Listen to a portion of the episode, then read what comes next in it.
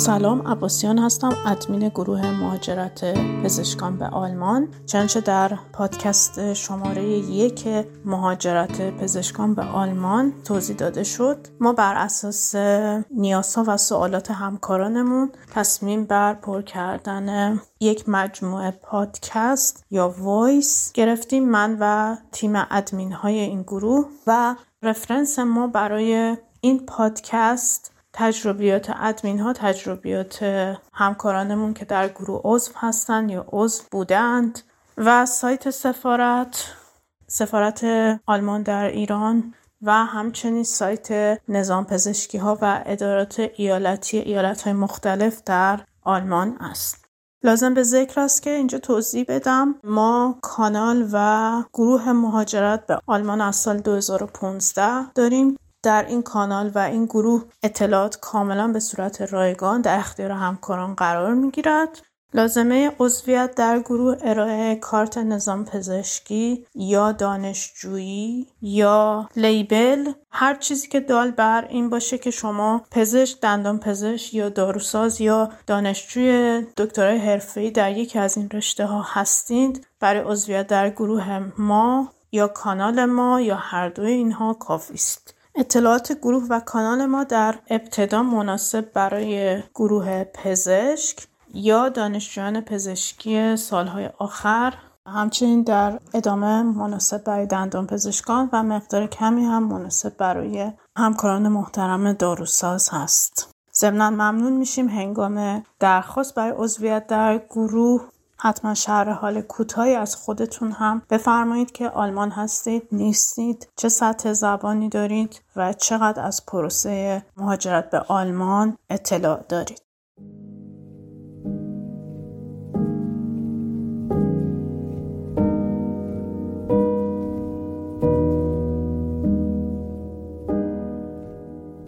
چنانچه در اول این پادکست هم توضیح دادم. این اپیزود دوم پادکست مهاجرت پزشکان به آلمان هست. اپیزود اول این پادکست با عنوان سیر کلی مهاجرت پزشکان به آلمان در نوامبر 2020 پر شد و امروز 8 ژانویه 2021 من در خدمت شما با اپیزود دوم این پادکست با عنوان مدارک لازم برای سفارت هستم. قبلش اما جا داره. با توجه اینکه امروز هشتم ژانویه هست و سالگرد سقوط هواپیمای مسافربری اوکراین و مرگ 176 نفر از هموطنان عزیزمون که سرمایه های علمی، هنری و ورزشی کشورمون در میانشون بودن. جا داره قبلش یاد و خاطره این هموطنان عزیز و زنده بداریم. روحشون شاد و یادشون همیشه با ماست.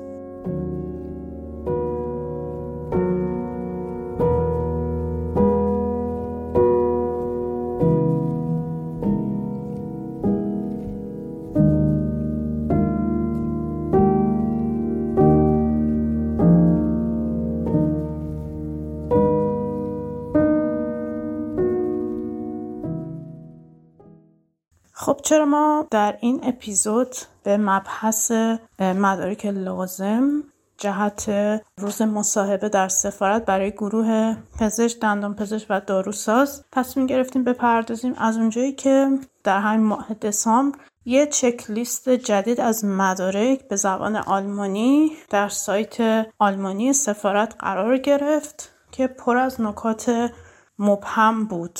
و دوستان زیادی سوالات خیلی زیادی راجع به این چک لیست داشتن و تفاوتهاش با چک لیست قبلی. لذا ما در گروه مهاجرت پزشکان به آلمان تصمیم گرفتیم موضوع اپیزود دوم ما درباره این چک لیست جدید سفارت برای ویزای 16 د یا همون 17 آ قدیم باشه. واقعیتش اینه که نکات مبهم در مورد این چک لیست جدید واقعا زیاد است و به وضوح اون چک لیست قبلی نیست. و در این حال ما تصمیم گرفتیم این اپیزود رو با این موضوع پیش ببریم. حالا در ادامه هر تغییری پیش اومد و هر نکته جدیدی که طبق تجربیات دوستان در آینده به دست اومد اونو حتما در گروه کانال اضافه می‌کنیم. و خب دوستان می‌تونن اونجا رو مطالعه کنن و تغییرات رو ببینن.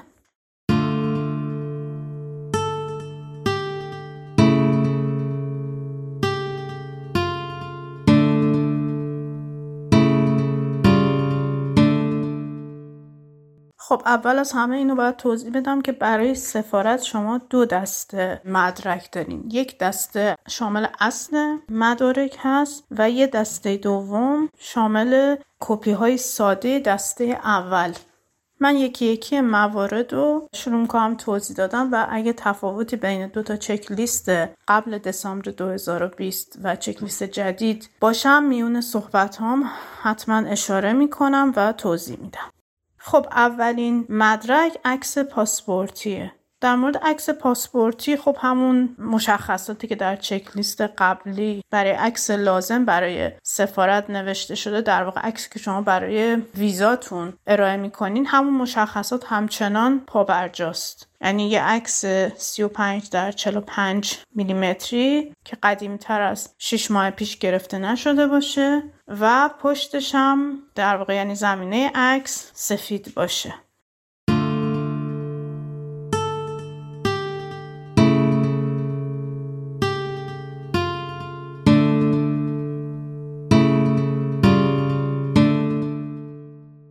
مدرک دوم اینم باز خب مشترکه که در واقع فرم درخواست ویزا برای سفارته. که حالا فرقی نمی‌کنه شما این فرم درخواست ویزا رو تایپ کنید یا دستی با خودکار پر کنید هیچ فرقی نداره. خود سفارت گفته اینو به آلمانی یا انگلیسی پر کنین ولی خب توصیه ما اینه که گروه پزشک و دندان پزشک و داروساز که مطمئنا پیش زمینه اصلیشون برای مهاجرت دانش کافی زبان آلمانی است لطفا اینو به زبان آلمانی پر کنن.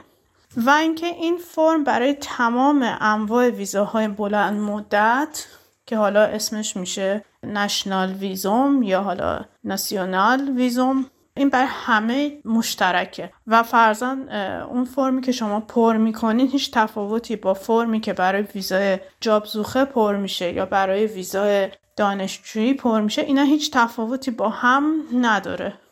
فرم ویزای بلند مدت برای سفارت آلمان یکیه. از این فرم هم باید دو نمونه باشه. یکی در سری اول یکی در سری دوم. برای سری دوم شما می‌تونین فرم سری اول رو پرینت بگیرید. ولی لطفا برای هر دو دسته یعنی چه دسته اول مدارک چه دسته دوم مدارک حتما دستی و با خودکار زیر اون فرم درخواست ویزاتون رو امضا کنید. اینجوری نباشه که اونم پرینت بگیرین یا کپی کنین یا هر جور دیگه با کامپیوتر می‌خواین اونو فتوشاپ کنید بذارید نمی‌دونم. ولی به هر حال اونجوری که توی چک لیست دوم سفارت نوشته بهتره که با دست امضا بشه.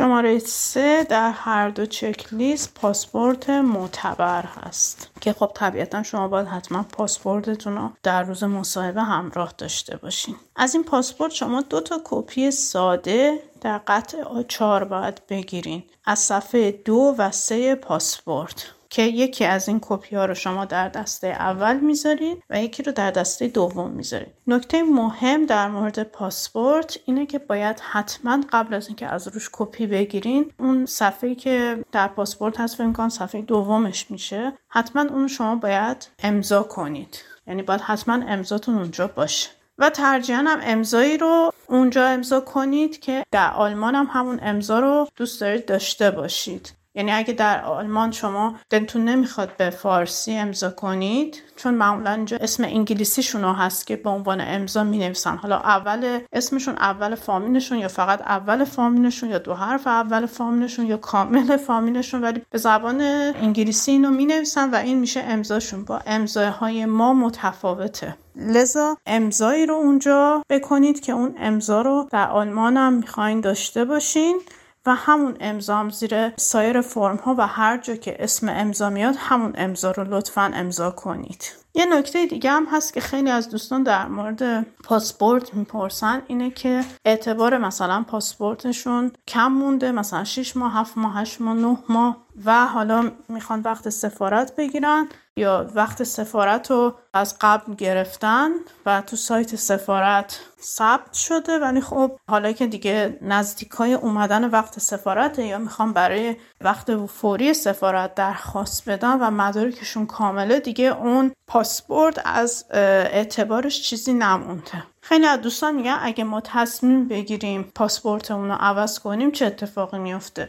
هیچ اتفاقی نمیفته می‌تونین پاسپورتتون رو عوض کنین و با پاسپورت جدید و صد البته اون جنازه پاسپورت قدیمتون برین سفارت. اونجا جلوی در که ازتون می‌خوان که پاسپورتتون رو نشون بدین شما می‌تونین بگین. من با این پاسپورت وقت گرفتم و حالا چون اعتبار این پاسپورت کم بوده اینو عوض کردم و اینم پاسپورت جدیدم.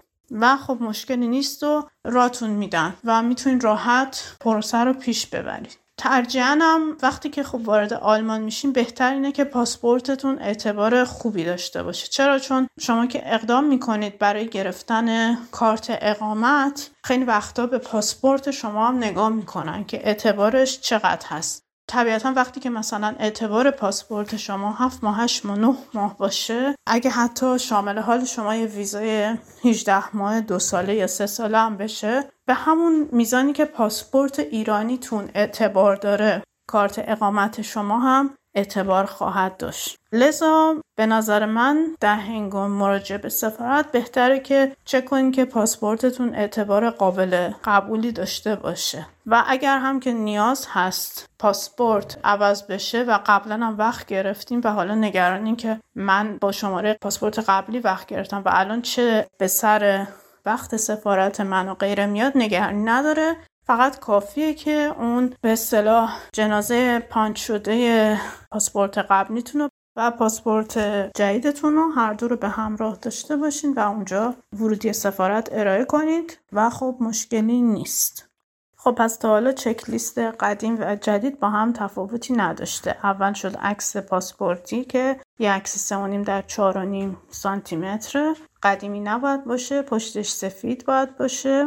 بعد شد فرم درخواست ویزا که دو عدد باید فرم پر شده داشته باشین که با دست امضا شده باشه و ترجیحاً برای گروه پزشک و دندان پزشک و داروساز به زبان آلمانی باید پر شده باشه و سوم هم که پاسپورت معتبر و دو تا کپی ساده از این پاسپورت از صفحه دو و سهش که امضا هم شده باشه. امضا هم امضایی باشه که شما قصد دارین همون امضا رو در آلمان هم داشته باشید.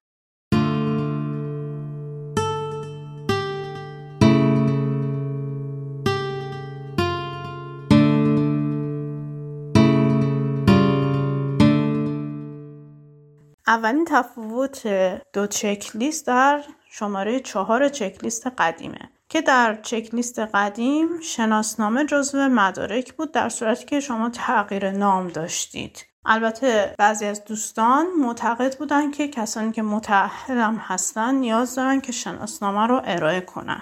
که در این چک لیست جدید هیچ خبری از شناسنامه نیست و هیچ حرفی از شناسنامه زده نشده. این اولین تفاوت دوتا چک لیسته بعد میریم سراغ شماره پنج چک لیست جدید که مثل چک لیست قدیم تمکن مالیه ولی توی چک لیست قدیم نوشته بودش که به طور کلی شما باید 10236 یورو تمکن مالی به سفارت ارائه کنید. در چک لیست جدید این قسمت رو یکم بیشتر توضیح داده. ولی خب توضیحاتی هم که داده خیلی باز روشن نیست. در چکلیست قدیم مبلغ کلی که برای یک سال شما سفارت ازتون به عنوان گواهی تمکن مالی می‌خواست 10236 یورو بود. که حالا در چک لیست جدید نوشته شده ماهانه 827 یورو. که اگر بخوایم 12 ماه رو حساب کنیم یه چیزی حدود فکر کنم 9900 و خورده یورو میشه. یعنی کمتر از یه مقدار کمتر از اون 10000 و اندی یوروه. اما خب این یه مقدار اینجا سوال داره که 827 یورو ماهانه ولی خب برای چند ماه؟ اون چیزی که نظر من می‌رسه با توجه به سابقه سفارت که همیشه تمکن مالی رو برای یک سال می‌خوان احتمالا اینجا هم 827 یورو باید در 12 بشه و این مبلغی هستش که برای اثبات تمکن مالی شما برای زندگی در آلمان به اندازه یک سال نیاز دارین. خب یه سری شرط هم توضیح داده. مثلا گفته اگه شما میایین گواهی تمکن مالی که تاکید می‌کنم بانک اون تمکن مالی که برای شما صادر می‌کنه اون قیمت یورویی که زیر اون تمکن مالی ذکر می‌کنه به اساس یورو دولتیه. ولی سفارت به اساس قیمت ارز آزاد از شما تمکن مالی می‌خواد. پس شما باید به اساس قیمت ارز آزاد ماهانه 827 یورو در حسابتون داشته باشید. حالا سفارت اومده گفته اگه کسی گواهی تمکن مالی ارائه می‌کنه بایدم این شرط رو بپذیره که این مبلغ و اولا هنگام ورود به آلمان به همراه داشته باشه و خب پیشم اومده که تو فرودگاه گاهن چک کردن ببینن واقعا این مبلغ رو شما همراه دارید یا نه و مسئله بعدی این که باید وقتی که وارد آلمان شد حساب اشپر یا حساب بلوکه باز کنید. یعنی چی؟ حساب اشپر یا حساب بلوک یه حسابیه که شما باز می‌کنید و از اون خود دولت ماهانه 827 یورو به حساب شما میریزه و شما هم خب اجازه ندارین بیشتر از اون میزان خرج کنید. این شرط ها رو گذاشته ولی واقعیتش اینه که همه ادارات مهاجرت در آلمان و همه ایالت ها بعضیاشون همشون نه. این حساب بلوکر لازم ندارن. خب پس توصیه من اینه که شما وقتی وارد آلمان شدین این پول رو باید به همراه داشته باشین ولی اینکه همون روز اول حالا برین حساب بلوک باز کنین من اینو توصیه نمی کنم چون شاید اداره مهاجرت شما واقعا اینو لازم نداشته باشه. بعد در همین بند چهار توضیح داده که اگه شما نمی‌تونید گواهی تمکن مالی ارائه کنین می‌تونین گواهی زمانت مالی ارائه کنین. یعنی یه نفر زامن شما باید بشه. که این گواهی زمانت مالی هم نباید قدیمی تر از شش ماه قبل صادر شده باشه. حالا اینکه زمانت مالی چطوریه و به چه صورته اینم باز خیلی متفاوته. بعضی از اداره های مهاجران خارج در آلمان اینو راحت تر قبول می‌کنن و شخص راحت می‌تونه زامن مالی شما بشه ولی بعضی جاها هم قبول نمی‌کنن. یه چیز سلیقه‌ایه. لذا خب تجارب خیلی متفاوته در مورد گواهی زمانت مالی. دیده شده که مثلا کسانی بودن که آشنایی در آلمان داشتن و مراجعه کردن به اداره مهاجرت اونجا شروع کردن حساب کردن که اوکی شما بچه دارین شما این اجاره رو دارین شما این خرج رو دارین و اینا رو همه رو کسر کردن از حقوق اون طرف و در نهایت گفتن نه شما نمی‌تونین مثلا زامن مالی بشین. بعضی جاها هم خب راحت تر پیش رفته و شده که همچین چیزی صادر بشه. اینکه زمانت مالی چطوری باید گرفته بشه باید خود اون شخصی که قصد داره زامن مالی شما بشه حضوری مراجعه کنه به اداره مهاجرت شهری که در اونجا زندگی می‌کنه و براش اقدام کنه. که حالا واژه آلمانی زمانت مالی هم فرفلیشتونگس مطلب بعدی که نوشته باز در همین بند چهار نوشته اگه شما قرارداد کاری دارین که حقوق شما بعد از کسر مالیات هم به اندازه همین 827 یورو ماهانه هست اونم قابل قبوله. و در انتها هم نوشته اگر کسی حساب بلوکه حالا از قبل در آلمان داره یا موفق شده از ایران هم این حساب بلوکه رو باز کنه گواهی موجودی اون حسابم برای این قسمت قابل قبوله. یه مطلبی که هستش اینه که خیلی هم می‌پرسن تمکن مالی رو چه موقع باید گرفت. به نظر من یکی دو هفته قبل از مراجعه به سفارت و وقت سفارت بهترین موقع گرفتن این تمکن مالیه. و اینکه آیا پول باید تا وقتی که ویزای شما صادر میشه تو حساب بمونه؟ نه اینجوری نیستش. لازم نیست که تا لحظه صدور ویزا اون پول در حساب شما بمونه.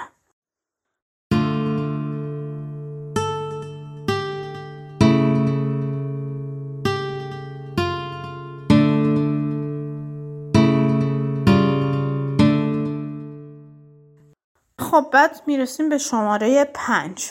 شماره پنج چک لیست قدیم و جدیدم با هم تفاوت داره. تفاوتش اینه که توی چک لیست قدیم نوشته شده بود که باید شما Defizitbescheid یا همون DB یا همون گواهی نقص مدارکه که توش ذکر شده. شما نیازمند هستید در آلمان چه امتحانایی رو برای رسیدن به اون quality لازم برای کار کردن در آلمان پاس کنید. اون در هر دو چک لیست ذکر شده که خب مطمئنا باید تو اون گواهی Defizitbescheid نوشته شده باشه. ایشون نیاز دارن امتحان زبان تخصصی و امتحان کنتنیس یا دانش عمومی رو پاس کنن. این اسمش میشه دیبی. ولی یه مورد جدید توی چک لیست 2020 ذکر شده که اون سویشن بشایده که این یک حالت از دیبیه و چیزی که داخل اینم نوشته شده دقیقا مثل دیبیه و یه سری از ایالت ها مثل برلین و فکر کنم قایلند فالز اینو صادر می‌کنن. که خب طبق چک لیست سفارت اینم قابل قبوله.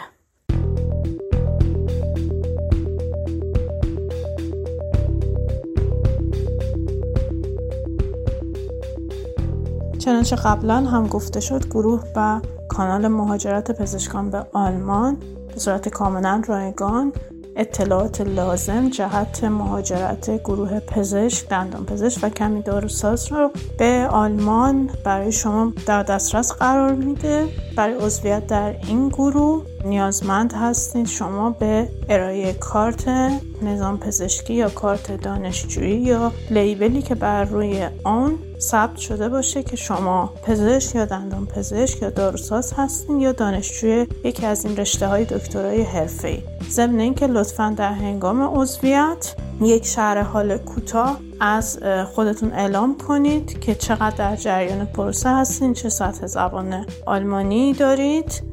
و همینطور ممنون میشیم که پروفایل پروفایلی باشه که عکسدار باشه عکس خودتون که با کارت قابلیت تطبیق داشته باشه و همینطور اسم حقیقی داشته باشه.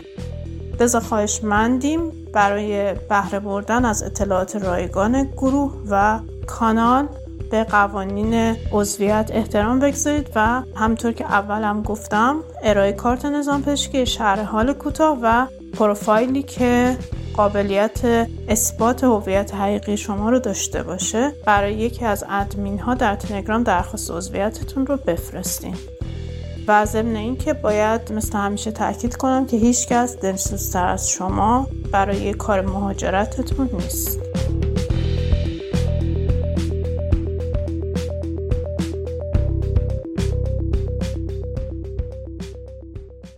نکته بعدی که خیلی به صورت مفصل در چکلیست جدید نوشته شده مسئله گواهی های مربوط به اقدامات تکمینی جهت به دست آوردن کوالیتی کامل برای کار کردن در آلمانه که تو چک لیست قبلی خیلی به صورت خلاصه نوشته بود حالا قرارداد Hospitation یا Praktikum یا Zusage یا گواهی ثبت نام کلاس Fachsprache که حداقل 18 تا ساعت درسی. ساعت درسی به آلمانی میشه UE یا UE به آلمانیش ولی شما به انگلیسی UE می‌بینید باید باشه. که مربوط به چک لیست قبلیه. تو چک لیست جدید در واقع می‌تونم بگم بدترین قسمت چک لیست جدید همین قسمت مربوط به این گواهی های تکمیل کوالیتیه. که خیلی مبهم توضیح داده شده در بندهای فراوان که حالا من سعی می‌کنم اینا رو تک تک توضیح بدم. ولی چنانچه اول این اپیزود هم گفتم چون این چکلیست خیلی جدیده و هنوز خیلی کسی دربارش تجربه نداره ممکنه بعدا یه سری از مسائلی که اینجا گفته میشه خب تغییراتی داشته باشن که اون تغییرات حالا ما در کانال ماجرت پزشکان به آلمان و گروه مطمئنا خواهیم نوشت. یا حالا خود من خواهم نوشت. فرقی نمی‌کنه به حال کی می نویسه ولی حتما اطلاع رسانی خواهد شد. مسئله اول که با چکلیست قبلی مشابه هست مسئله گواهی ثبت نام کلاس فاخش براخه یا زبان تخصصیه. که من و سایر ادمینا معتقدیم که همون داستان 18 ساعت درسی در هفته برای این قسمت همچنان پابرجاست. چرا؟ چون خیلی از اداره های مهاجرت در آلمان اگر کمتر از 18 ساعت درسی ساعت کلاس های شما در هفته باشه که تقریبا هر ساعت درسی معادل 45 دقیقه است. اگه کمتر از این مقدار در هفته باشه اصلا ویزای شما رو تمدید نمی‌کنن در نتیجه به نظر من این قسمت هیچ تغییری نکرده. همچنین من فکر کنم علاوه بر گواهی ثبت نام کلاس فاخش براخه گواهی ثبت نام کلاس آمادگی امتحان کنت نیستم. اینجا می‌تونه ارائه بشه ولی دقیقا با همین مشخصات. یعنی 18 ساعت درسی در هفته یا 18 تا یو ای یا او به آلمانی. و خب یه چیزی که اینجا خواسته اینه که گفته از این کلاس شما باید یه زلس آسکونف بیارین زلس آسکونف چیه؟ معمولا زلس آسکونف رو برای جایی استفاده میشه که شما می‌خواین یه سری اطلاعات کلی درباره خودتون بدین. حالا اینجا که گفته از کلاستون باید یه نزلز آسکونف بیارین منظورش اینه که در واقع باید از اون کلاس یه سری حالا احتمالا تو سایت خود اون کلاس هم پیدا می‌کنی یه سری مشخصات بیارین که حالا این کلاس اصلا وابسته به کجاست چقدر معتبره حالا هزینهاش توسط BAMF یا IQ که حالا اینا نهادهای در آلمان هستن که گاهاً هزینه های کلاس ها رو قبول می‌کنن. آیا اینا با این نهادها به اصطلاح میشه گفتش قرارداد دارن و هزینه هاشون از طرف BAMF یا IQ یا حالا Arbeitsagentur غیره قبول میشه یا نه؟ و دقیقا کلاس ها مثلا برای چه گروهی هستن؟ و خب به صورت کلی این موارد خواسته. خیلی مهمه که تو گواهی ثبت نامی که اون کلاس برای شما صادر می‌کنه حتما ذکر بشه که چند ساعت در هفته هست و این دوره چه دوره هست دقیقا و پیش نیاز زبانی برای شرکت در این کلاس چه سطح زبانیه؟ مثلا به دو سه یک نمی‌دونم به یک یا به آینسه این باید حتما ذکر بشه. پس توی قسمت اول اینجا شما برای اینکه بتونین یه گواهی مربوط به اینکه شما می‌خواین کوالیتی لازم و برای کار کردن در آلمان به دست بیارین یکی از مواردی که می‌تونید ارائه کنید دقیقا مثل چکلیست قبلی ثبت نام کلاس زبان تخصصیه. در پرانتز بگم کلاس آمادگی امتحان کنت نیستم شامل همین کتگوری می‌تونه بشه. شما باید به حال یه گواهی ثبت نام از این کلاس بیارید. که این کلاس چند ساعت در هفته است؟ باز من ذکر می‌کنم 18 ساعت درسی در هفته باید باشه. کلاستون باید ذکر کنه که این دوره دقیقا چه دوره هست برای چه گروهیه و پیش نیاز زبانیه. شرکت در این کلاس چه سطح زبانیه. و بعد در واقع شما لازم دارین که از این کلاس یه سری اطلاعات هم به سفارت ارائه کنید که حالا احتمالش خیلی بالاست که بتونید تو سایت خود همون کلاس پیدا کنید که دقیقا این کلاس چقدر معتبره وابسته به کجاست و هزینهاش آیا از طرف جایی تقبل میشه یا نه.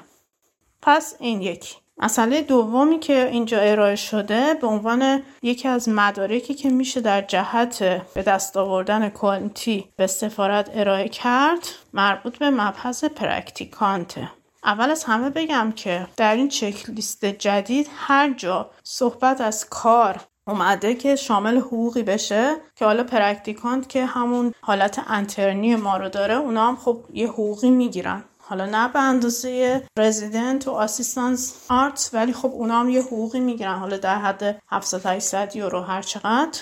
و چون این حقوق رو می‌گیرن اینا هم شامل همین گروه کاری هن. و هر جا صحبت از کار و حقوق اومده گفتن که کارفرما باید دو تا گواهی به شما ارائه بده. یه گواهی. اسمش هست Erklärungsum نیست و یکی هم به اسم Zusatzblatt آه هر جا که صحبت شده از کارفرما حالا شما چی بخواید بریم به عنوان رزیدنت کار کنین چه Praktikant باید کارفرمای شما این دوتا فرمو که خودشون هم می‌دونن چیه باید پر کنن و شما باید اینو به سفارت ارائه بدین.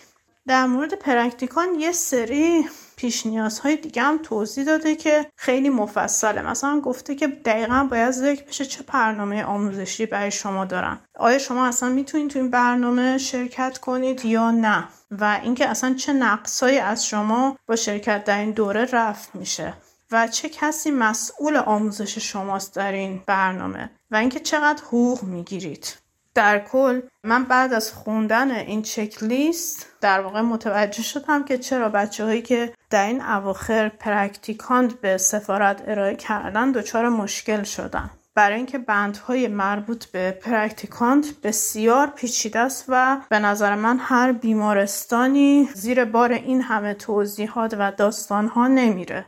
و خب یه مسئله هم که این وسط هست اینه که اخیرا دیده شده که بعضی از همکارامون که دعوتنامه هاسپیتاسیون یا دوره ابزرفشیپ به سفارت ارائه کردن اونا هم به مشکل خوردن. و من فکر کنم این مشکل از دقیقا همین چکلیست جدید منشأ می‌گیره. چرا که وقتی که شما دعوتنامه هاسپیتاسیون یا ابزرو بودن رو ارائه می‌کنید سفارت احتمالا این فکر غلط رو می‌کنه که شما می‌خواین برین تو بیمارستان کار کنین حالا به عنوان پرکتیکان یا هر چی. و برای همین هم هست که اخیرا به خصوص که سفارت تو مواردی که بچه ها دعوتنامه Hospitation ارائه کردن از اون بیمارستان خاص درخواست کرده که بگه که چقدر به شما می‌خواد حقوق بده و غیره و ذلک.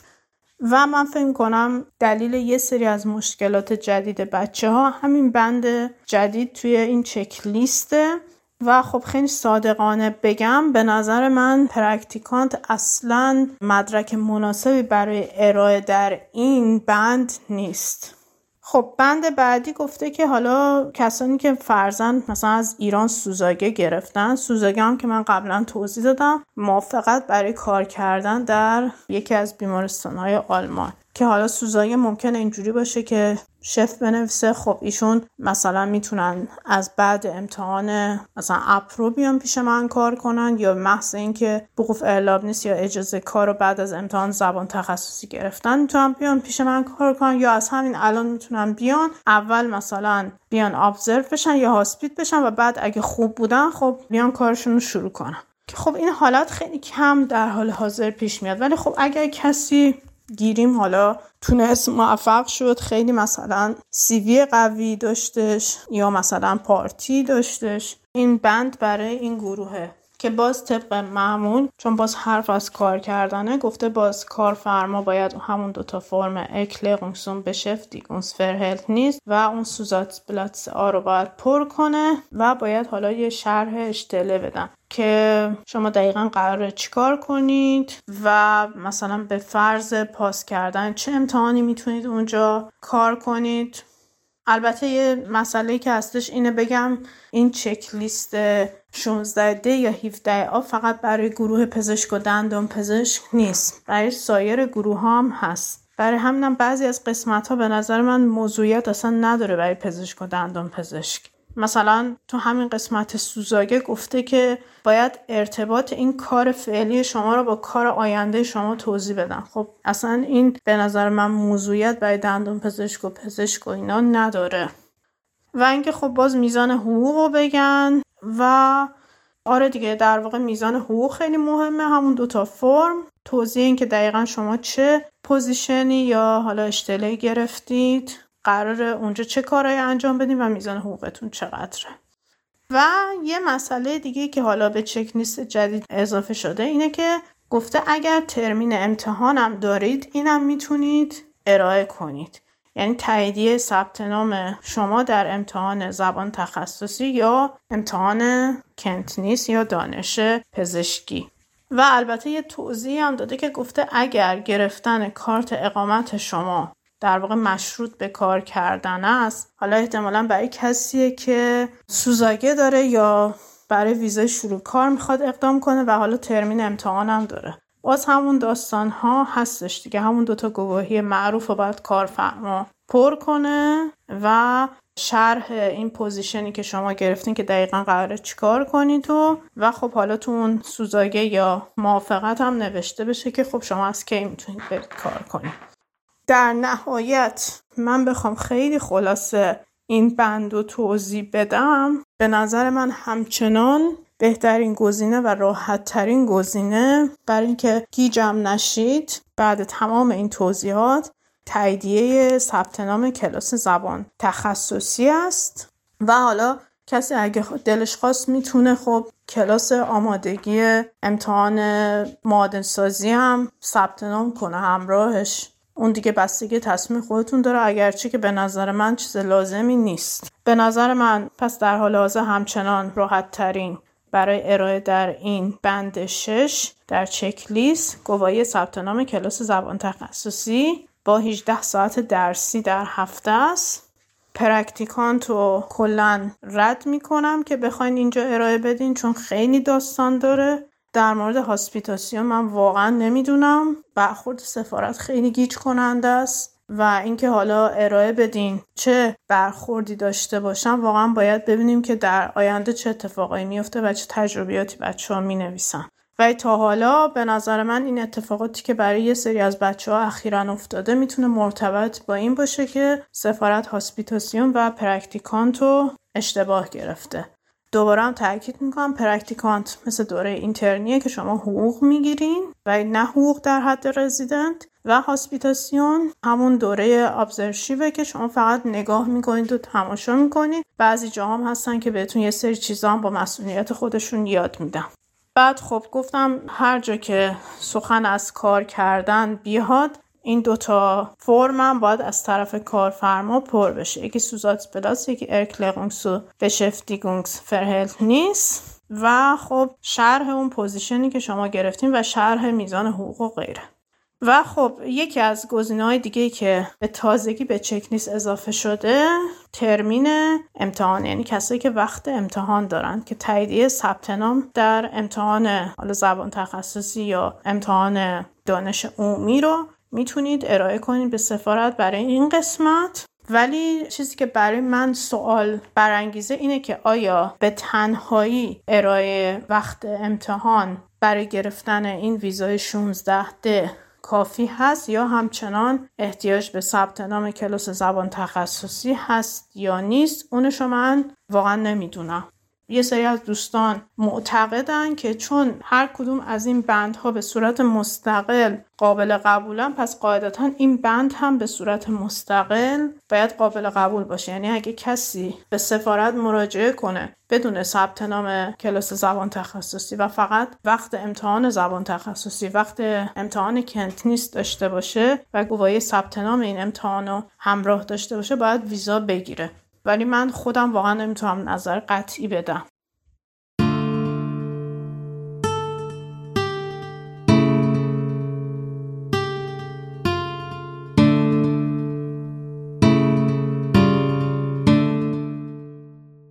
خب میایم به ادامه چک لیست می‌رسیم به گزینه بعدی که مدرک زبانه که توی چک لیست جدید نوشتن حداقل آدو. البته گفتن که مدرک زبان باید مطابقت داشته باشه با دوره‌ای که ثبت نام کردید.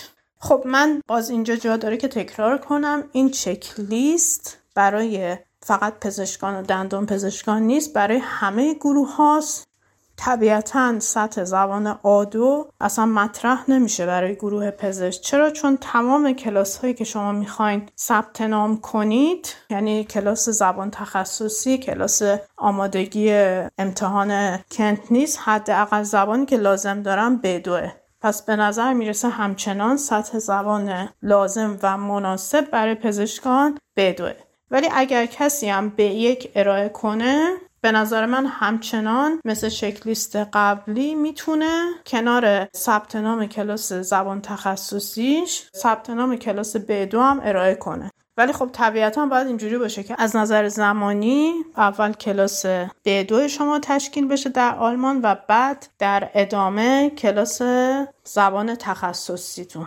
پس برای این قسمت هم ارائه مدرک زبان شد B2 اگه ولی به یک می‌خواین ارائه کنین باید ثبت نام کلاس به دو هم داشته باشین. ولی خب طبیعتا اول کلاس زبان به دوتون باید باشه چون پیش نیاز کلاس زبان تخصصی به دوه و بعد در نهایت بعد از کلاس زبان B2 تون کلاس زبان تخصصی می‌تونه باشه.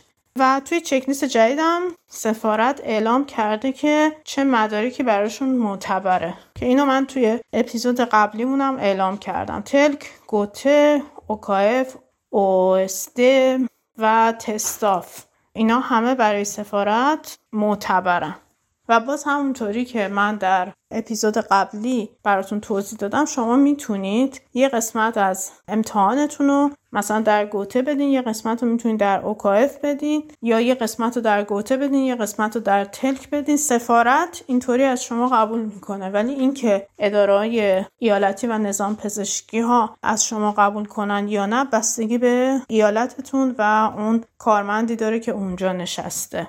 ولی به طور کلی این مدارک همه معتبرن و شما می‌تونید مثلا فرزن قسمت شفایی یا موندیشتون رو فرزن تو گوته بدین و مثلا قسمت شقیفلیش یا کتبیتون رو توی مثلا اوکایف یا اوسته یا هر جای دیگه. هر جای دیگه که منظورم جای معتبر هست بدین.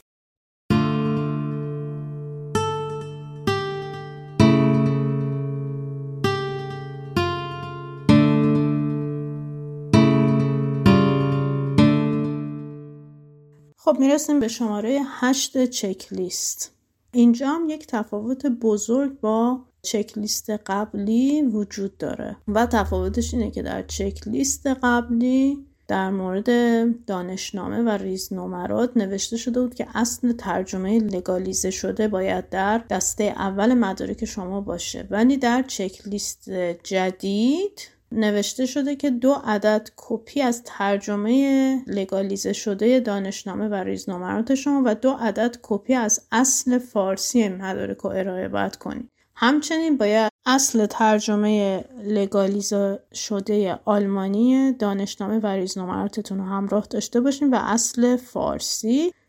در واقع میشه این بند و اینجوری گفت که اصل مدرک فارسی اصل ترجمه که لگالیزه شده و دو عدد کپی از هر کدوم از اینا رو باید همراه داشته باشیم. ولی ذکر نشده که این دو عدد کپی باید دو عدد کپی ساده باشن یا باید دو عدد کپی تایید شده باشن. اون چیزی که به نظر من می‌رسه اینه که خب طبیعتا برای مدارک فارسی دو عدد کپی ساده کافیه. ولی برای مدرک ترجمه لگالیزه شده آلمانی دانشنامه و ریزنمرات بهتر یک کپی ساده داشته باشیم و یک کپی تایید شده که کپی ساده رو در دسته دوم مدارکتون بذارین و کپی تایید شده یا به زبان شیرین آلمانی beglaubigte رو در دسته اول. و کپی فارسی هم که در دسته اول یک کپی ساده و در دسته دوم یک کپی ساده. ولی اصل دانشنامه و ریزنمرات رو باید همراه داشته باشین هم فارسی و هم اصل ترجمه آلمانی رو. بعد یک تفاوت دیگه هم که اینجا توی دوتا چک لیست داریم اینه که یه مقدار ترتیب مدارک اینجا فرق می‌کنه. به این صورت که توی چک لیست جدید بعد از ریز نمرات و دانشنامه بعدش شما باید در واقع نامه موتیواسیونتون رو بذارین. در واقع موتیویشن لتر به انگلیسیش میشه. که حالا باید اینو به زبان آلمانی بنویسین و زیرش هم باید حتما امضا کنین. و بعد اینم باید سیوی یا لبنزلافتون رو به آلمانی باز بنویسید و با امضای زیرش بذارید. و بعد از اینا سوابق کاریتون رو می‌ذارید. که توی چک لیست قبلی این یکم متفاوت بود. اول سوابق کاری رو میذاشتیم بعدش موتیویشن لتر رو یا همون موتیواسیونز بیقیف و لبنسلافتون پس اینجوری شد که بعد از مبحث دانشنامه و ریز نمرات که من گفتم یک کپی beglaubigte از دانشنامه و ریزنمراتتون می‌ذارین و یه کپی ساده از مدارک فارسیتون می‌ذارین و اصل اونا رو هم همراه دارین هم اصل فارسی هم اصل ترجمه. بعدش شما نامه motivation یا Motivation تون رو می‌ذارین به آلمانی و زیرش امضا می‌کنین و بعد اون CV یا Lebenslauf تون رو می‌ذارین به آلمانی و زیرش امضا می‌کنین. و در ادامه سوابق کاریتون رو به ترجمه باز آلمانی می‌ذارین. من این مطلب و اینجا برای بار هزارم می‌خوام بگم و تاکید کنم دوستان. برای کشور آلمان ترجمه غیر رسمی و تایید نشده سوابق کاری شما کافیه. لطفا این سوال رو مجدد نپرسید که من آیا برای ترجمه سوابق کاریم بیمه نیاز دارم یا نه. چنین چیزی نیست چنین داستانی نداریم و شما می‌تونین یک نامه ساده از مسئول فنی جایی که کار کردیم بگیرین همونو بدین یه ترجمه غیر رسمی براتون بکنن و بذارین رو مدارکتون. هیچ چیز دیگه شما لازم ندارین.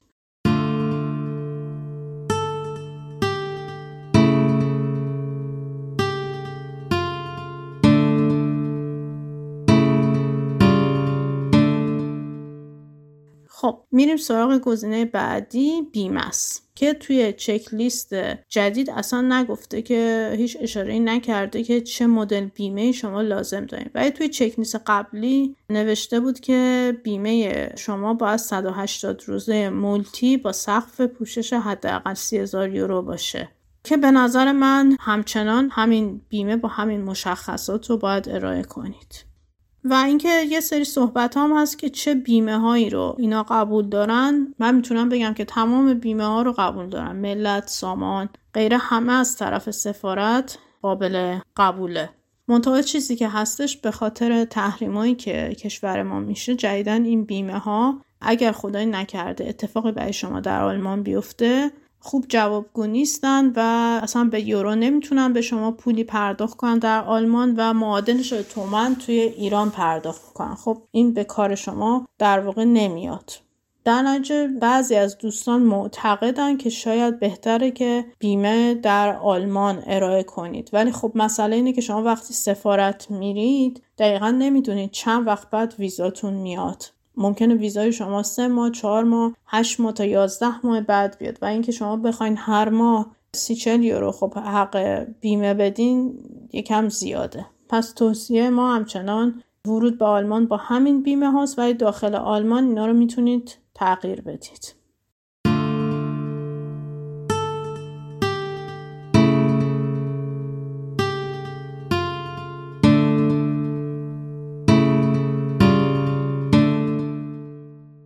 خب این سری اول مدارک بود که در واقع سری اصل مدارک شما بود. یعنی تو این سری شما یه عکس دارین یه فرم پر شده سفارت دارین پاسپورتتون هست و یه کپی ساده از پاسپورتتون. اصل گواهی تمکن مالیتون هست یا اصل گواهی ضمانت مالیتون هست یا اصل قرارداد کاریتون هست اصل پرینت شده DB تون هست یا Zwischenbescheid تون هست.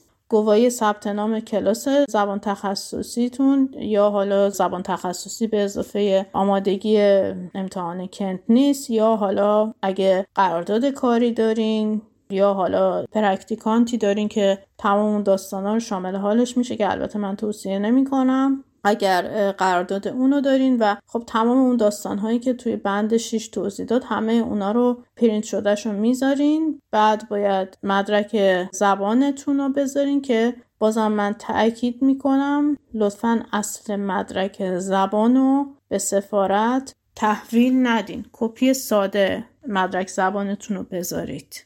و خب در ادامه احتمالا کپی تایید شده دانشنامه و ریزنمراتتون و یک کپی ساده از اصل دانشنامه و ریزنمراتتون. بعد از تمام اینا نامه موتیواسیونتون رو می‌ذاریم بعدش سیوی یا لبنزلافتون رو می‌ذاریم بعد ترجمه غیر رسمی سوابق کاریتون رو می‌ذاریم و بعد هم اصل بیمتون بعد میریم سراغ سری دوم. برای سری دوم باز یه عکس پاسپورتی می‌ذارین. یه فرم درخواست ویزا می‌ذارین که من اول گفتم باید دوتا پر کنید یکی برای دسته اول یکی برای دسته دوم.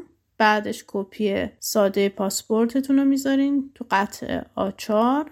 بعد کپی تمکن مالیتون رو می‌ذارین. بعد یه پرینت مجدد از DB یا Zwischenbescheid تون رو می‌ذارین. بعد دوباره یه کپی از مدارکتون توی بند 6 رو می‌ذارین. حالا اگه ثبت نام کلاس زبان تخصصی یا Termin امتحان یا قرارداد کاری هرچی یه کپی هم ازش اینجا می‌ذارین. بعد کپی ساده مدرک B دوتون رو می‌ذارین. کپی ساده ترجمه لگالیزه دانشنامه و ریزنمراتتون و کپی ساده اصل فارسیش رو می‌ذارین. یه پرینت مجدد از نامه Motiv تون رو می‌ذارین یه پرینت مجدد از Lebenslauf یا CV تون رو می‌ذارین کپی ساده از ترجمه سوابق کاریتون رو می‌ذارین و یه کپی ساده از بیمتون رو می‌ذارین. البته بیمه تو دسته اولم یه کپی ساده بذارین خوبه. یعنی اصل بیمه رو که باید به شما با خودتون داشته باشین دیگه. در نتیجه از بیمه هم در این حال که اصلش رو دارین دو تا کپی لازم دارین. یه کپی برای دسته اول یه کپی برای دسته دوم. در نهایت باید اینجوری بشه که وقتی شما این مدارک رو میچینین بالاترین مدرک تو هر دسته عکس پاسپورتیتون باشه و زیرترین مدرک کپی ساده بیمه هاتون باشه. و در نهایت هم که 75 یورو هم حق‌الزحمه سفارته که این 75 یورو هم لطفا دقیقا 75 یورو رو همراه داشته باشین. چرا که دیده شده که دوستانی که 100 یورویی دادن بعد سفارت خیلی وقتا اون مبلغی رو که باید پس می‌داده گفته خورد ندارم و غیره و دوستان رو اذیت کرده خلاصه. پس 75 یورو روندم همراه داشته باشید.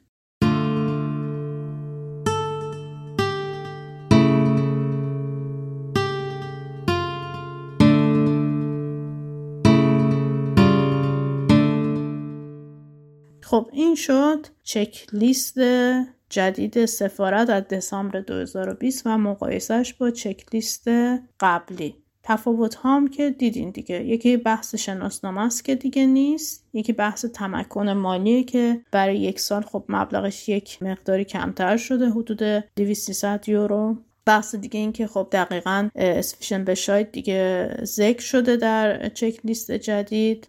در مورد اون بندی که مربوط به مدارک مربوط به کسب کوانتی لازم در آلمان جهت کار کردنه. همچنان خب کلاس زبان تخصصی ثبت نامش هست. ولی خب کلی توضیحات در مورد Praktikant و غیره اضافه شده و اینکه خب یه مسئله مهمی هم که اضافه شده Termin امتحانه که احتمالا البته الان همه سرش بحث دارن ولی خب شاید احتمالا بدون نیاز به ثبت نام کلاس زبان تخصصی فقط Termin امتحان هم قابل قبول باشه.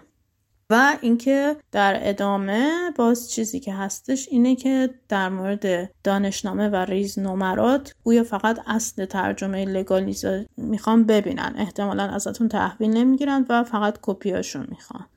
و خب یه تغییر کوچیکی هم ترتیب چیدن مدارک. اون آخرش هست که اول شده موتیویشن بعد شده سیوی بعد شده سوابق کاری و در آخر بیمه.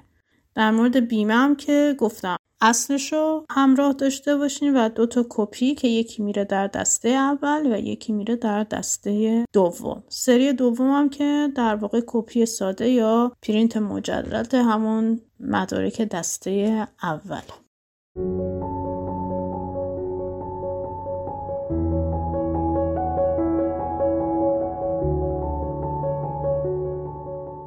به حال امیدوارم که این اپیزود پادکست ما مورد توجه شما واقع بشه. اپیزود دوم بود از طرف گروه مهاجرت پزشکان به آلمان و باز جا داره اینجا از تمامی همکارانی که در جمعآوری اطلاعات برای تهیه این پادکست کمک می‌کنن جا داره تشکر کنم. اول از همه از آقای دکتر نیرومند.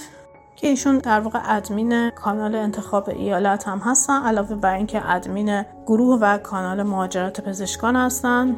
در زمینه این پادکست ایشون در جمعآوری اطلاعات خیلی کمک کردن و همچنین ایشون خیلی نقش پررنگی در edit این پادکست هم دارن. پس جا داره در درجه اول از ایشون تشکر کنم و در درجه بعدی از سایر ادمینای گروه مهاجرت پزشکان آقای دکتر میرجعلی خانم دکتر ملکیان آقای دکتر هرموزی آقای دکتر هیدری خانم دکتر چهرودی و خلاصه تمام همکارانی که اگر هم ادمین ما نیستن در گروه فعالن و تجربیاتشون رو به اشتراک می‌ذارن و همچنین افرادی که قبلا هم در این گروه عضو بودن و دیگه حالا در حال حاضر عضو نیستن ولی خب به حال نوشته هاشون و تجربیاتی که ثبت کردن هست و بچه ها از خیلی از اونا همچنان استفاده می‌برن در پایان روز خوشی رو بر همه شما دوستان آرزومندم